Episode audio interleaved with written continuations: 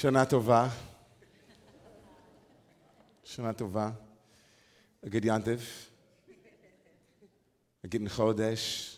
Chodesh Tov. But most importantly, Rosh Hashanah. Shana Tova.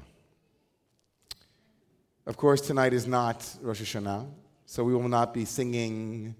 Didn't I, da, da, right? Didn't I, la, la, la, la. One second. Die, da, die, die, die, die, die. I, da, da, da, la, la. Right? None of that. That's not it. No, no. Off, off, off, off. It is Rosh Hashanah, in a way. Though it isn't the Rosh Hashanah that you are familiar with, the first Mishnah in Masechet Rosh Hashanah, the first Mishnah of the tractate that deals with Rosh Hashanah, says, Arba Rosh Hashanah Heim.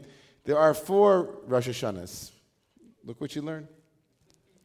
Be'echad b'shvat, Rosh Hashanah la'ilan, k'divrei Beis Shammai, Beis Hillel omrin b'chamisha asar bo.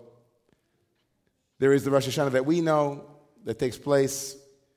And then there is this Rosh Hashanah that tonight, Rosh Chodesh Shvat, the first day of the month of Shvat, is enumerated in the Mishnah, in the corpus of Jewish law, as the beginning of a new year. Essentially, as Rabbi Jill Hammer writes in her beautiful book, the Book of Days, years, the trees are turning a year older. Every tree turned a year older. It was a tax cutoff point, right? It was a legal term. So this is the Rosh Hashanah of sorts for trees. The one that we're familiar with, Tu B'Shvat, will take place in two weeks. That is the majority opinion, according to the house of Hillel. There was, though, the minority opinion, that famous foil of the house of Hillel called the house of Shammai. Beit Shammai said that Rosh Hashanah for trees, the new year for trees, begins tonight, on the first day of the month of Shvat. What is at the core of their disagreement? What's at the root, so to speak, of. Thank you.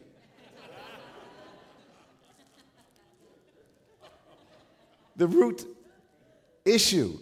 What's at stake? Let's put it that way. So, according to the rabbis, something essential is happening. The house of Hillel says that when the blooms, where the blossoms, the tree buds actually come out. And we know that famous song, Hashkediya porachat, right? When the Hashkediya porachat, right? So when, when the buds come out, right? When the buds appear, when there's life that you can see with your eye, which according to the Zohar Kadosh, the holy book of the Zohar, says is the Alma de Isgalia, the revealed world. When you can see something, that's when you celebrate it celebrating the buds as they appear.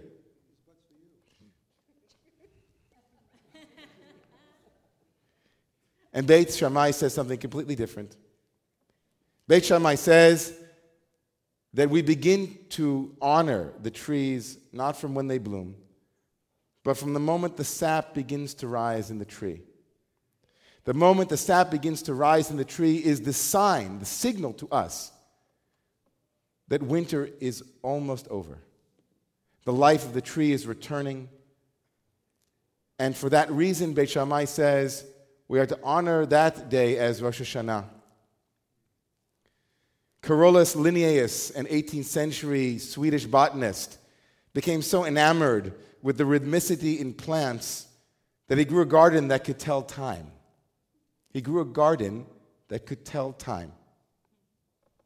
He planted flowers that opened or closed their blossoms in an hour apart, from morning to evening throughout the day. From morning to evening throughout the day. All life vibrates to this inner music. The daily rhythms of many living things approximate a 24 hour cycle, even when isolated in a laboratory. These circadian rhythms, circadian from circa meaning about, and dies daily, these daily rhythms, they live deep in our bodies. They're nearly impervious to alteration. and refuse to be extinguished. In normal daylight, mice in laboratories begin running on an exercise wheel about dusk. They run intermittently through the night and sleep during the day. But even when their cages are kept artificially dark for long periods, the mice maintain this circadian rhythm for several weeks. These rhythms will entrain, fancy word for adjust, to an artificial light dark cycle, but only if it does not deviate drastically from a 24 hour cycle. A test animal exposed to 11 hours of light and then 11 hours of dark will gradually entrain or adjust to a 22 hour cycle. But if exposed to 13 hours each, 26 hour cycle also, go too far, the natural cycle will return. We are hardwired with these rhythms. We are hardwired with these rhythms. Everything in us will return to its original place. It doesn't matter. You can alter the environment. You can change it around. You can buy one of those day lamps. We have a couple in the office. You can work on your seasonal affect disorder. Each and every one of us has an inner rhythm that is true. And you know how it's true? No matter how we manipulate or are manipulated by external reality, the changes in the light, the hours of sleep we get, changes in our nutrition, even under the most constant laboratory conditions, no organism can ever be completely entrained away from its true inner rhythm. No organism can ever be truly entrained away from its true inner rhythm. No soul can ever be entrained away from its true inner rhythm. And the soul's condition is freedom. The soul's condition is freedom. And so if you create conditions you take a people and you bring them down to Egypt and you stick them there for 400 years, 210 years, it doesn't matter how long. In the darkest winter of the world, in the deepest despair, and you teach it slavery, you teach it despair, you teach it hopelessness. At some point, at some point, the soul will say, This isn't true to me. This isn't who I am. But you can be so gone. We can be so gone from away, away from our true inner rhythm. We can be so in the dark. We can be so exiled. There can be a galus adibur, a galus adas. There can be an exile of speech, an exile of knowledge, of wisdom. We can be so disassociated from who we really are that we can live that way for a while. We can live in a rhythm that isn't our own. We can dance to a song that isn't our song. We can find a way to sleep in somebody else's life and not even recognize ourselves. The condition for returning to who we are is we need to have the space, the rest, to re-find our own rhythm. Without rest, without being able to say no, we can't say yes. Without being able to put aside and make space for, we can't find space in. If we don't know the essence that all things in life must go through a period of dormancy, of quiescence, of quiet, so that they can be reborn. If we don't get enough sleep,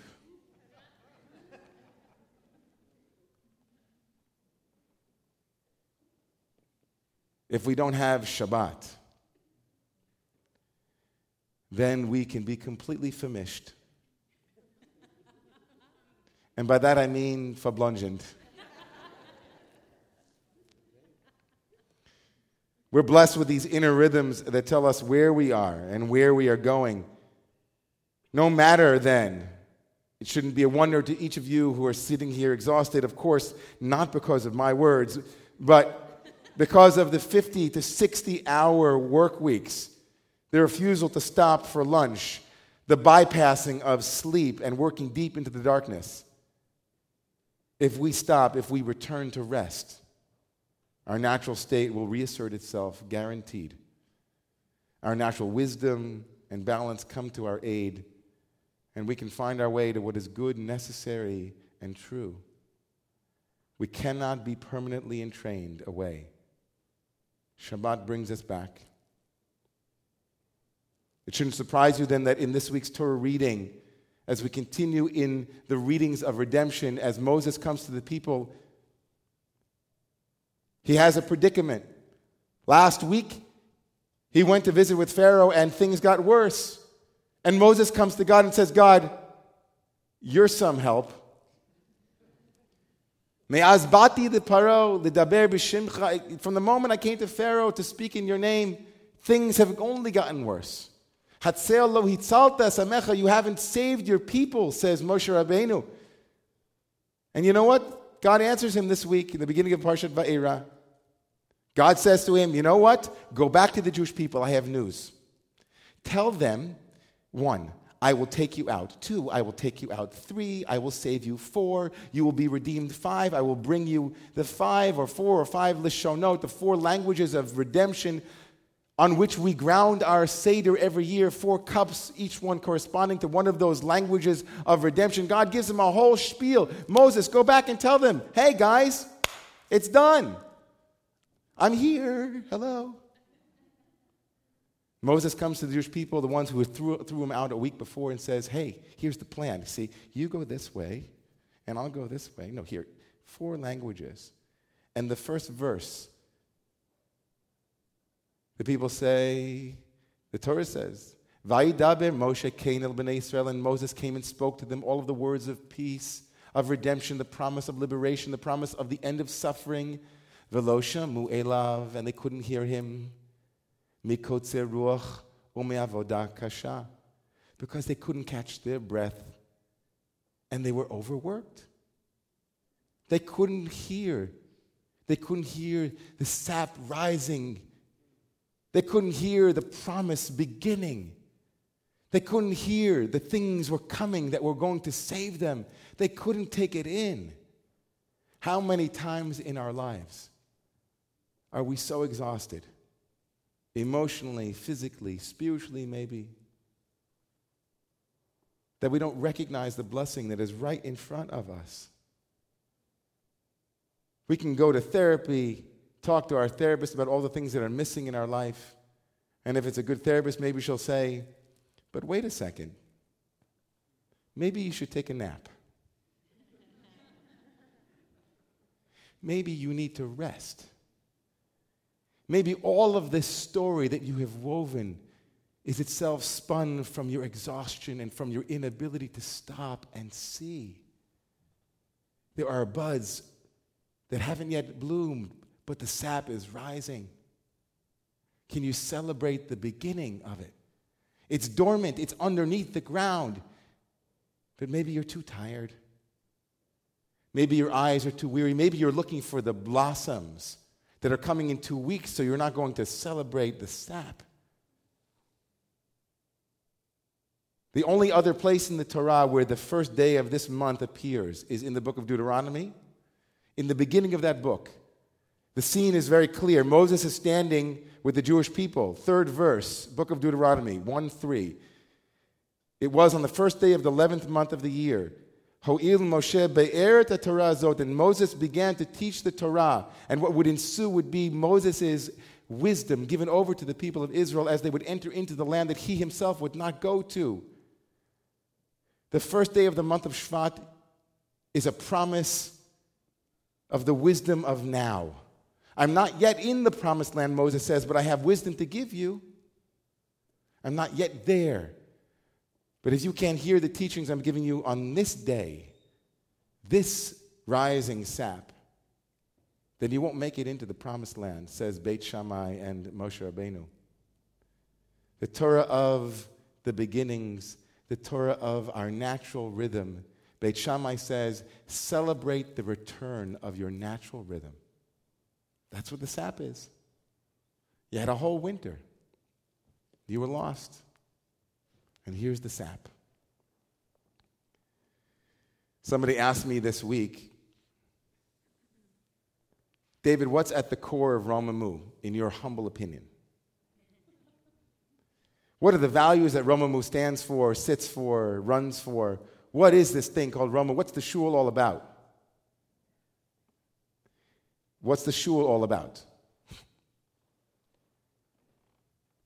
So I closed my eyes for a second and I thought, and this is what came to me. Try it on. You don't have to agree.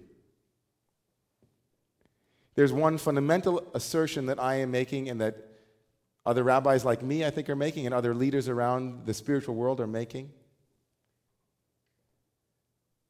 When the heart is open, we can listen. When the heart is open, we can know. When the heart is open, we can see. When the heart, is open, we can love. When the heart is open, we can sit with. When the heart is open, we can stand and understand. When the heart is opened, the mind can open. And when the mind can open, oh, what a world it could be. When the heart is open, when the softness that is your natural state when the true rhythm that is your true deep presence, when those rhythms return, that's a celebration. So, Shana Tova to each and every one of you. I wish you a good Gebenjur, meaning, I wish you a year where it isn't just the blossoms on the tree that get you going. It isn't just the prize at the end of the rainbow, but the sap rising in you that says, after a long, dark winter, promises are about to be kept. There is life. Amen.